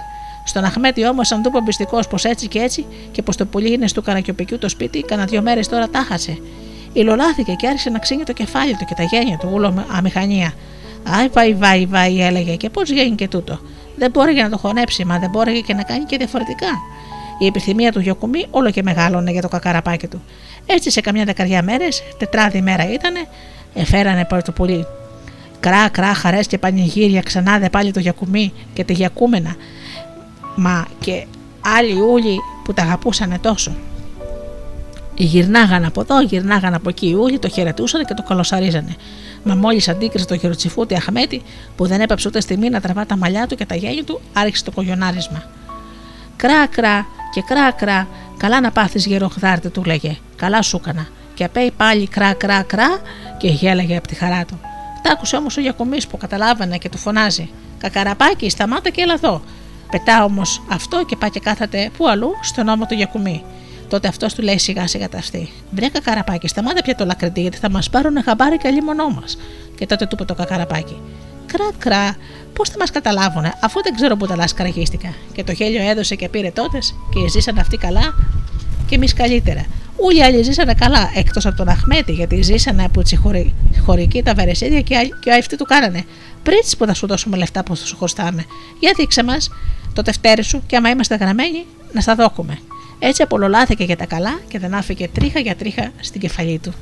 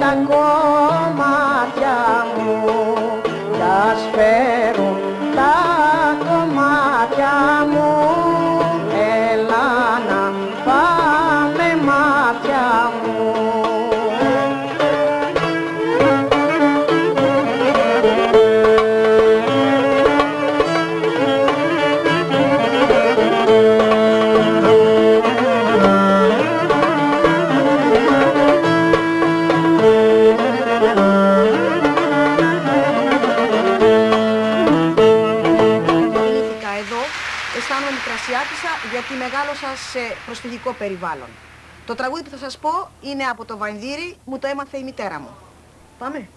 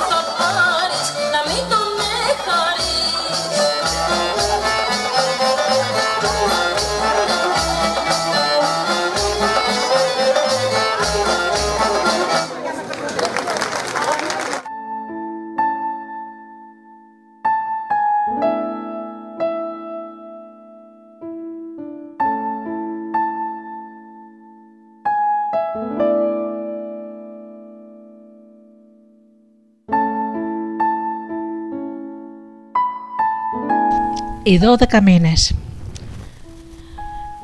Μια φορά και έναν καιρό μαζευτήκανε όλοι οι μήνες, και οι 12 δηλαδή, στο ανάκτορο του πατέρα τους του χρόνου, για να κουβεντιάσουν και να πούνε τα δικά της. Ή καθίσανε λοιπόν σε μια χιλιοστολογισμένη σάλα, οι έξι από τη μια πάντα και οι άλλοι έξι από την άλλη. Σε κάτι μεγάλες και ωραίες πολυθρόνες. Και ο πατέρας τους καθόταν μπροστά μπροστά στο, μεσ- στα μεσακά, μα η πολυθρόνα του ήταν πιο μεγάλη και πιο ψηλή για να βλέπει όλη της γη του, που τα λέγανε σε ένα μετάξι τους όμορφα και ωραία και χαιρόντουσαν γι' αυτό. Λέγανε λοιπόν τα καταρθώματά τους, τι έκανε ο ένας και τι έκανε ο άλλος, και όλοι λέγανε επενέματα ο καθένας για τον εαυτό του. Πιανούνε πιο καλά πατέρα, είπανε τότε στο χρόνο, και αυτός τσι απάντησε, Ούλα καλά και άγια. Τα όσα είπατε, και ούλο καλούς καμωμένα τα όσα κάνατε. Όλοι καλοί είσαστε γη μου, γιατί ο καθένας έχει τις δικές του χάρες. Αποφάσισαν ωστόσο να πάρουν και τη γνώμη από δύο κοπέλες, τις δύο πρώτες που θα συναντήσουν για να υπούνε ποιος θα είναι ο μορφότερος και καλύτερος, και άμα τελέψει όποιον και να πει, θα τσι δώσουν για ρεγάλο ένα μπαούλο γεμάτο χρυσάφι. Βγαίνει λοιπόν ο πρώτος γιος ο Γενάρης έξω και βλέπει να έρχεται μια κοπέλα επάνω σε ένα αραμπάκι τσι- και τη φώναξε. Τσίπε τα καθέκαστα και αυτή κατέβηκε από τον αραμπάκι και τον ακολούθησε. Είχε όμως τέτοιο τουπέ και τίναζε τα μαλλιά τσι από εδώ και από εκεί γιατί θεωρούσε πως αυτή ήταν και καμιά άλλη. Τσι δώκαμε να κάτσει μια ωραία βελουδένια πολυθρόνα, μα η πρώτη δουλειά τσι ήταν να βγάνει τον καθρέφτη τσι και να κετά τη μούρη τσι και να κο- κοτακεταρίζεται. Αν ας είναι όμως, σηκώνεται ο χρόνος από τη θρό- πολυθρόνα του και πάει και ακουμπά το μεγάλο του γιο και τσελέ. Τι γνώμη έχεις για το Γενάρη μου; Ουφ, έκανε εκείνη. Ούλο κρύα και πάγι είναι. Βάνω και εκείνες τις παλτούκες και δεν μπορούμε ούτε μια βόλτα να βγούμε. Αχ, να δεν έβγαλε ο Γενάρης και στενοχωρέθηκε, μα ο χρόνος είχε κουμπίσει το δεύτερο γιο του. Για το φλεβάρε μου, τσίπε. Άστον αυτόν, ξανά είπε του λόγου της. Για κουτσούσκι για σακατεμένου θα μιλάμε τώρα. Κουτσοφλέβαρο δεν τον λένε. Ε, τη σου τούκα, είπε από μέσα του ο χρόνος. Κούνησε λίγο την κεφαλή του και ακούμπησε τον τρίτο του γιο. Για το Μάρτι μου, μμμ, έκανε αυτή και σούφρωσε τα χείλια τη. Και αυτό το ψιλομί τι θα λέμε, επειδή έχει την εθνική εορτή την 25η του και τη γιορτή της Παναγιά θεωρεί πως είναι τρανός. Άστον και αυτόν τον Μάρτι Γδάρτη και του μπαλοκοκάφτη. Και ο χρόνος χάντεψε τα, παλιά, τα, τα παχιά του γένια με τα σουφρωμένα χείλια, ματσιλέ παγαίνοντας τον τέταρτο γιο του. Για τον Απρίλη μου, κάτι μας λες τώρα. Και αυτός μια και ο άλλος ο διπλανός του. Έλεγε για το Μάη. Επειδή έχουν τα λουλούδια και θα ρούνε πως είναι αρχόντι, μα δεν αξίζουν το δραχμί, Ζεζέκη. Ο χρόνος άρχισε να νευριάζει και ήταν έτοιμος να την ξαποστείλει και συνέχισε. Για το θεριστή μου, και αυτός και ο πλαϊνός του Αλονάρη μας ταράζουν στην κάψα, μας κάνουν να μπαϊλτάμε. Ε, τη σκρόφα, έλεγε από μέσα του ο χρόνος. Α τελέψουμε όμως και μετά βλέπουμε. Για τον Αύγουστο είπε πως τούτος μας είχε μπαϊλτά και πως κάνει τον καμπόσο γιατί έχει τις 15, τη γιορτή της Παναγιά. Και για το Σταυριάτη είπε. Για το Σεπτέμβρη. Καλό κουμά είναι και τούτος. Θα ρίξει πως πάει πίσω από τσιάλι, τον επιάνει η κακία του και ρίχνει τα φύλλα από τα δέντρα. Για τον Άι Δημητριάρη είπε πως είναι πιο καλός από τσιάλι, αλλά είναι και τούτος γεμάτος κουσούρια. Για τον ταξιάρχη πάλι είπε πως είναι πιο καλός από τον Άι Δημητριάτη, μα μας ρεμάζει από το κρύο. Πες μου για το Δεκέμβρη, τσι είπε ο χρόνος, για να τα λεύουμε. Τι να σε πω για τούτονε, είναι ο πιο ωραίος από όλη τη γης σου, μα είναι πολύ σπάταλος και κουμαρτζής. Βρέτηξε τσι είπε είπε ο χρόνος. Θέλει να βάνει ζυζάνια τσιγί μου και άλλη τσι παρτακουλάρι και άλλη τσι κογιονάρι. Δώκε τη βρε τον Παούλο, λέει ο χρόνος. Και άφησε τη να πάει και πήγε να πει κακή κουβέντα, μα την κατάπιε. Να πά στα κομμάτια. Τσι το έκανε λοιπόν τον Παούλο και τσι το φορτώσανε στον αραμπάτσι και την εξαποστήλανε. Πριν όμως ξεκινήσει, λέει απατήτσι. Δεν το ανοίγω να δω καλά μου έχουν βάλει μέσα. Μα μόλις τα άνοιξε, τσι ήρθε μια μπόχα από τσικοπρίε που είχαν μέσα και κόντευα να ξεράσει. Είχε όμως ένα σημείωμα γραμμένο σε ένα χαρτί και που έγραφε Σκατά και το φτιάρι, αυτό είναι το δώρο που σου αξίζει για το βοθρό στομά σου. Σαν λυσασμένη ήταν λοιπόν και σαν έφυγε από το κακότσι, βλαστημούσε και έβγαζε αφρή από το στόματι. Άμα και εξοκομπή σου, ακούστηκε να λέει από το μέσα ο χρόνος. Δεν περνά όμως πολλή ώρα και η δεύτερη, και να η δεύτερη κοπέλα. Ήταν γλυκιά και χαμογελαστή, σέρνοντας το γαϊδουράκι της, καθώς την συναπάντησε ο Γενάρης και πάλι. Την επήρε και την επά στη μεγάλη σάλα. Μόλις μπήκε μέσα, τσι λένε όλοι μαζί.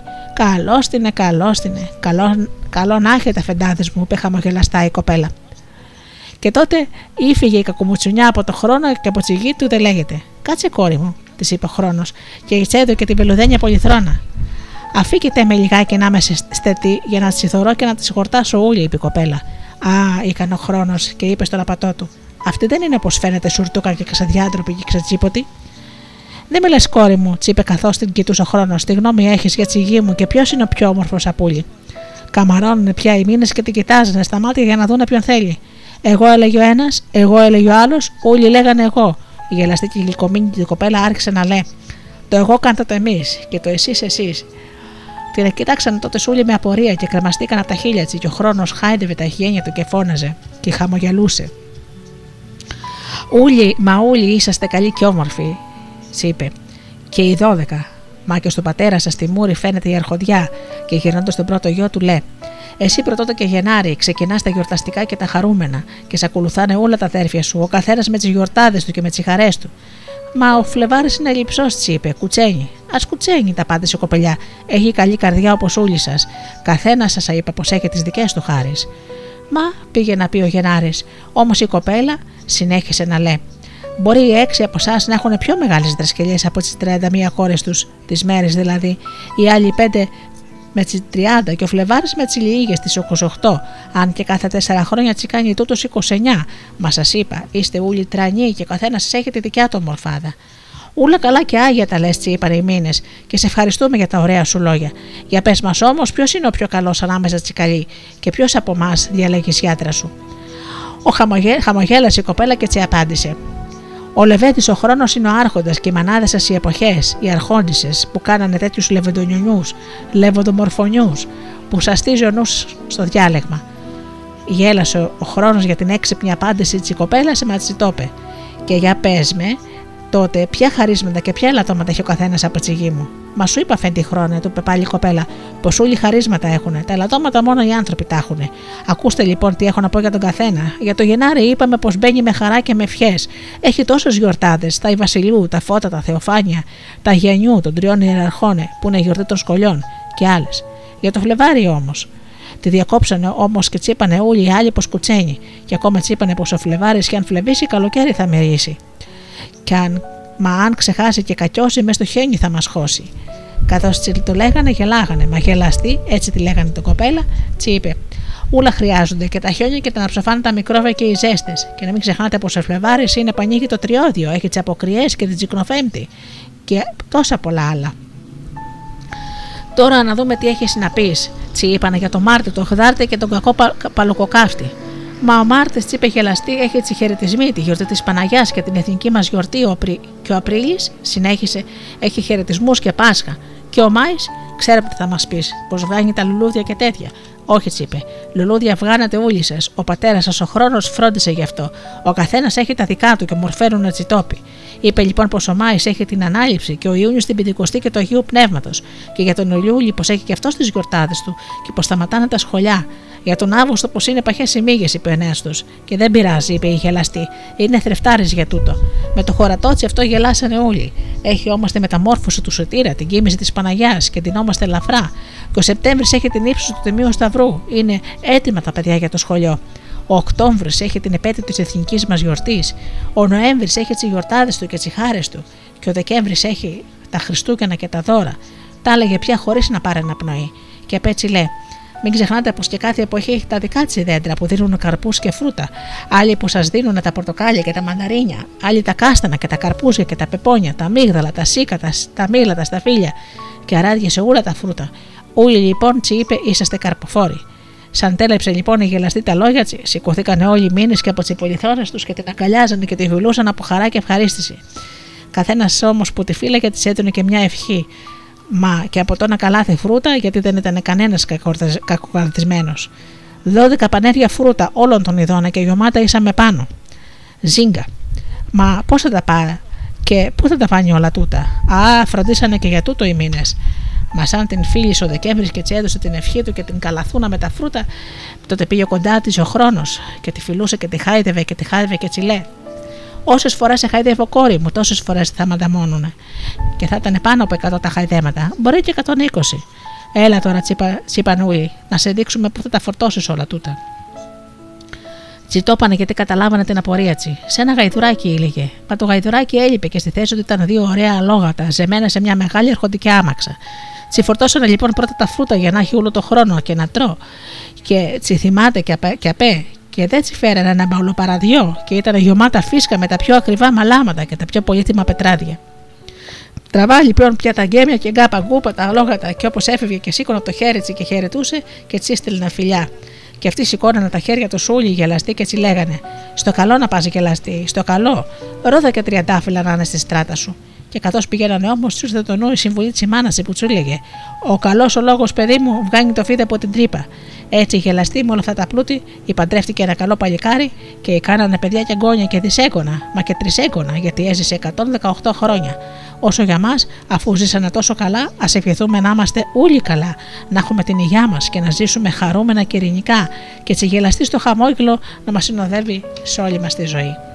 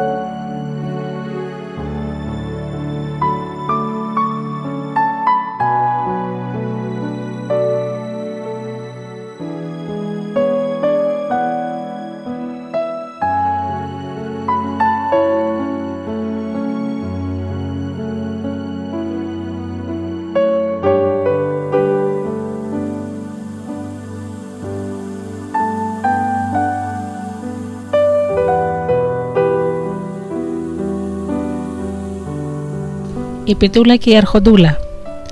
Μια φορά και έναν καιρό ήταν ένας βασιλές και είχε μια κόρη πανέμορφη. Σαν τον ήλιο ήλαμπε. Η μούριτσι και τα μαλλιά της ήταν φτιαγμένα από λιαχτίδα. Ολόξαρδα και μπριλάτα. Τα μάτια της είχαν το χρώμα της γαλινεμένης θάλασσας και η κορμοστασιά της ήταν και παρισένια. Ηλιογέννητη τη λέγανε και όλοι τη θαυμάζανε για την ομορφιά της. Θεέ μου λέγανε, δώσ' μας χίλια μάτια για να την εγλέπουμε.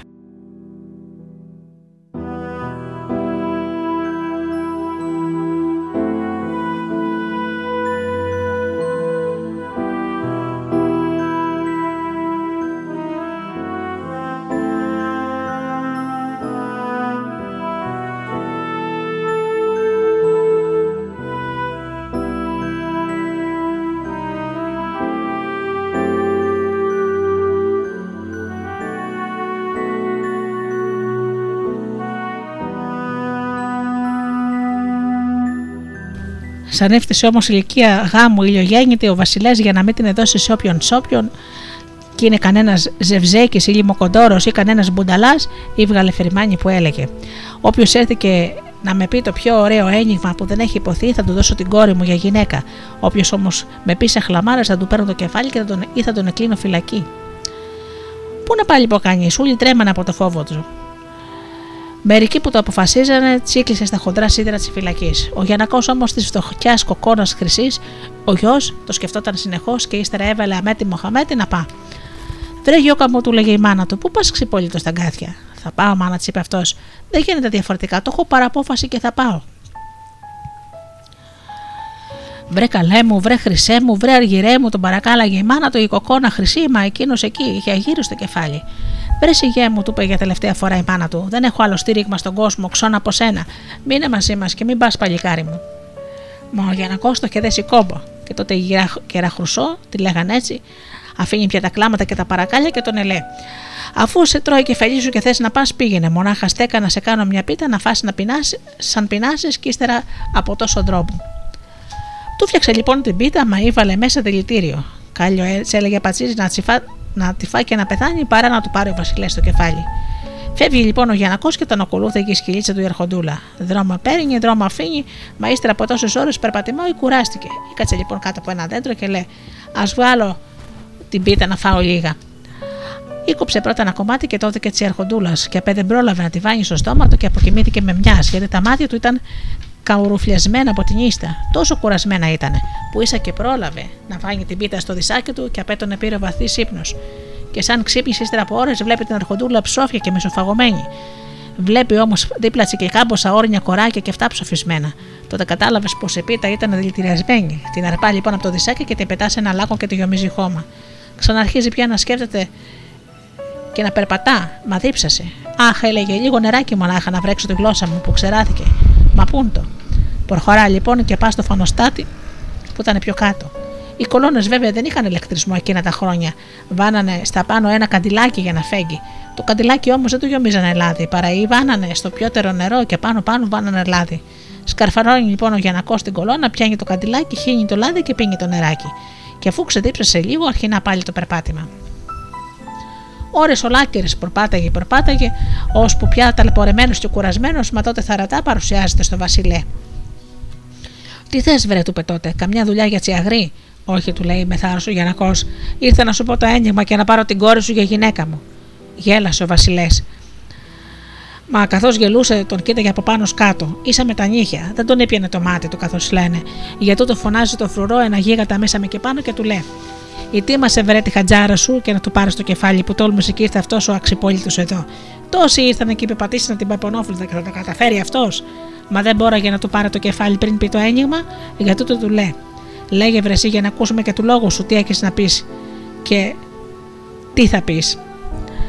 Τότε ο Γιανακός άρχισε να λέει: Η πιτούλα έφυγε την Αρχοντούλα και η Αρχοντούλα 7 και δίψασα και ήπια νερό που δεν έκανε ούτε στη γη ούτε στον ουρανό. Τον κοιτάζει ο Βασιλέ, τον κοιτάζει, χάδεψε τα γένια του και απεί κούνησε την κεφαλή του. Ήκλεισε μετά τα μάτια του για να σκεφτεί. Δάγκανε τα χείλια του, μα τίποτα. Φωνάζει τότε το σοφό συμβολάτορά του που ήταν πιο εκεί και του λέει: Για πες μου, βρεσί, τι είναι τούτο το ένιγμα που ποτέ τους εδώ; Πως η πιτούλα έφυγε την αρχοντούλα και η αρχοντούλα έφαγε 7 και πια λέει νερό που δεν ήταν ούτε στον ουρανό μα ούτε και στη γη. Ήξερε το κεφάλι του ο σοφός, του ξενε, μα τίποτες. Φωνάζει τότε ούλοι τη σοφή να του το εξηγήσουν, μα εκείνοι δεν μπόραγαν. Τότε ο Βασιλέ λέει στο Γιανακό: Πες το βρε να το φάει μαύρη θάλασσα. Άρχισε λοιπόν ο Γιανακός να τους το εξηγεί πως η αρχοντούλα ήταν η σκυλίτσα του. Έφαγε τη δηλητηριασμένη πιτούλα και ψόφισε. Απέ ήρθαν 7 κοράκια και φύγαν, φάγαν την αρχοντούλα και ψοφίσανε και αυτά. Και όταν δίψασε, ήπια το νερό του καντελιού που ήταν στην κολόνα του φανοστάτη και κρεμούντανε. Θαυμάσαν όλοι την εξυπνάνα του Γιανακού. Και ο Βασιλέ τον αγκάλιασε και τον ελέ. Χαλάλι σου, βρεγέ μου η κόρη μου. Πάρατε να ζήσετε μαζί και ευτυχισμένοι. Πριν όμως γεννεί ο γάμος, ήθελα να πάω για να κόστο στο χωριό του να δει τη χωριανή του και πιότερο τη μάνα του. Εμπήκανε λοιπόν σε μια βασιλική άμαξα που την εσέρνανε πολλά αλόγατα, ήβαλε και μια άλλη άμαξα γιατί τον συνοδεύανε πολλοί αυγικοί και πολλές άμαξες και ήβαλε όλα τα καλά και τα αγαθά και όλα τα λέει του Θεού. Όμως μην νομίζετε πως ο Γιανακός ήταν κανένας τριτσαρισμένος και ήταν λεβέντης και όμορφος και διαβασμένος και έξυπνος, για τούτο η πριγκυποπούλα ήλαμπε από τη χαρά που καθόταν πλάι του. Και σαν φτάσανε πια στο χωριό και είδανε χωριανή τη βασιλική άμαξα, και όλα τα άλλα θα μποθήκανε. Γονατίσανε όλοι για να περάσουν οι ερχόντι, μα η άμαξα του ζευγαριού σταμάτησε εκεί που ήταν γονατισμένη η εικόνα χρυσή που φόραγε μαύρη και την όμαζε το γιο της πεθαμένου. Σηκωθείτε όλοι, πρόσταξε ο Γιανακός. Απάνω στα κορμιά σας και όχι, απάνω τα κορμιά σας και όχι σκεφτά. Σηκώσανε λοιπόν τα, τα μάτια σιγά σιγά και σαν ήταν το Γιανακό ντυμένο στα βασιλικά τον εχάσανε. Πιότερα από όλους βέβαια η μάνα του που τον κοίταγε και δεν πίστευε στα μάτια του. Και ύστερα την έπιασε ένα κλάμα με αναφελητό που δεν λέγεται. Μα τούτε τη φωλά από χαρά και όχι από πίκρα. Στο χωριό πια ήταν και χαριές και πανηγύρια. Μέρες ολάκληρες γελούσαν και γλεντούσαν και τραγουδούσαν. Απεγυρίζανε στο Βασιλέ, και ο γάμος με όλα τα βασιλικά τερτύπια και επειδή εκτός από όλα τα άλλα τα προσώτα του ήταν και δίκαιος, τούτο και ο Βασιλές και το κουμάτο της χώρας. Αφού μέχρι τα σήμερα λένε ο δίκαιος άρχοντας Γιανακός με το τσούρ με τα παιδιά, γιατί έλεγε πως τα παιδιά είναι ευτυχία και έτσι ζήσαν καλά και ευτυχισμένα. Και εμείς ζούμε και τραγουδάμε και δόξα τω Θεώ.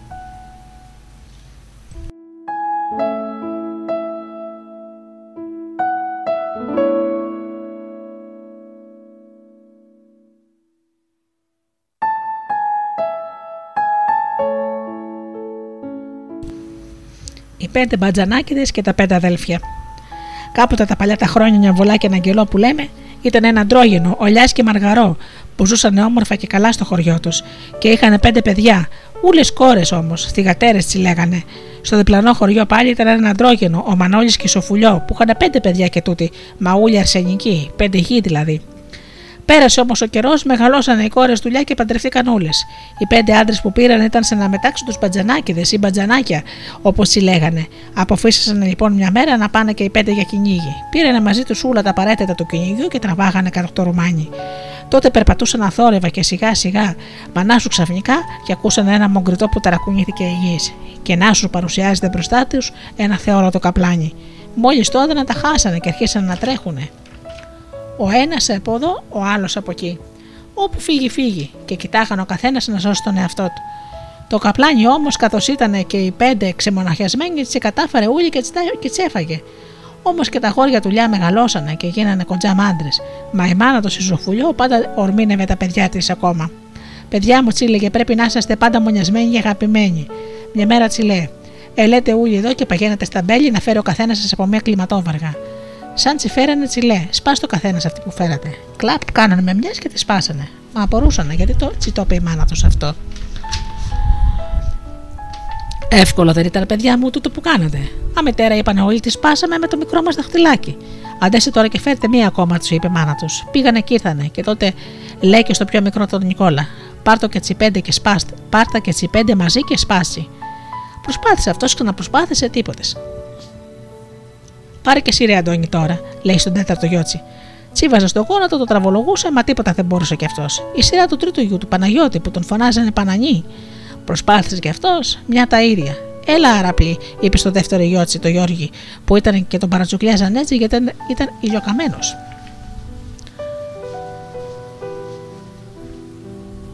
Παρόλο όμως που ήταν πεισματάρε και δυνατός, δεν κατάφερε τίποτα. Μονάχα ένα κράκ ακούστηκε και αυτό. Και ο πρώτος γιος όμως ο Γιανακός που τον λέγανε Άρχοντο Γιάννη την ίδια τύχη είχε. Ήταν λέει πολύ δυνατός, αφού μια πλάκα μαρμαρένια τη σήκωνε με το ένα του το χέρι. Όμω οι κλιματόβεργε δεν μπορούσε να τη σπάσει. Είδατε, έτσι είπε το η μάνα τους. Η μία σπά η κάθε κλιματόβεργα. Οι πέντε όμως δεμένες να μετάξει τους δεν σπάνε. Καταλάβαινε πότε, τότε τα λόγια της μάνας τους πως πρέπει να είναι ενωμένοι και αγαπημένοι όλοι και να αγωνίζονται πάντα μαζί για το κοινό του συμφέρον και όχι ο καθένας χωριστά για τον εαυτό του. Κάποτε πηγαίνανε και όλοι αυτοί για κυνήγι στο Ρουμάνι. Ακούσανε και αυτοί το φοβερό μικροτό του καπλανιού και σύστηκε η γη.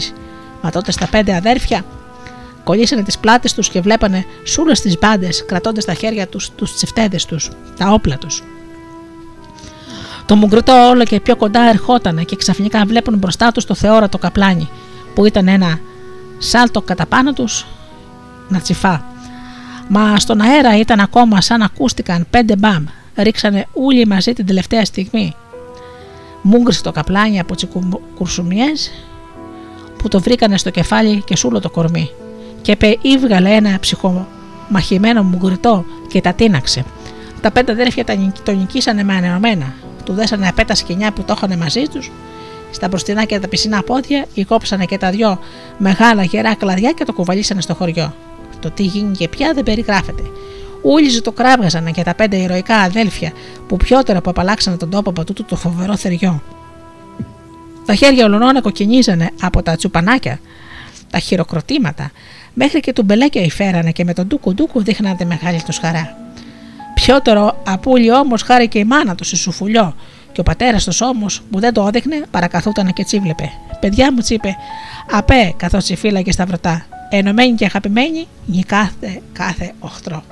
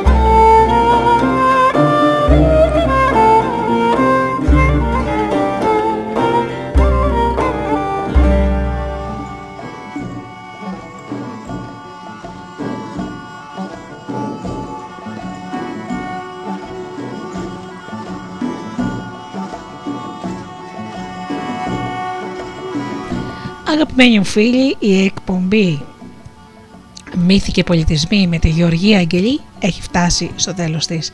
Ευχαριστούμε θερμά για αυτές τις δύο ώρες που ήμασταν εδώ μαζί και διαβάσαμε τα ωραία μας μικρασιάτικα παραμύθια. Ανανεώνω το ραντεβού μας για το επόμενο Σάββατο στις 10 το πρωί όπως πάντα και όσο το φίλοι μου σας εύχομαι από καρδιάς να περνάτε καλά, να είστε καλά και αγαπήστε τον άνθρωπο που βλέπετε κάθε μέρα στον καθρέφτη. Καλό σας απόγευμα. Το αφεντικό δεν σ' αφήνει να ακούς ράδιο στη δουλειά, απόλυσέ το. Studiodelta.gr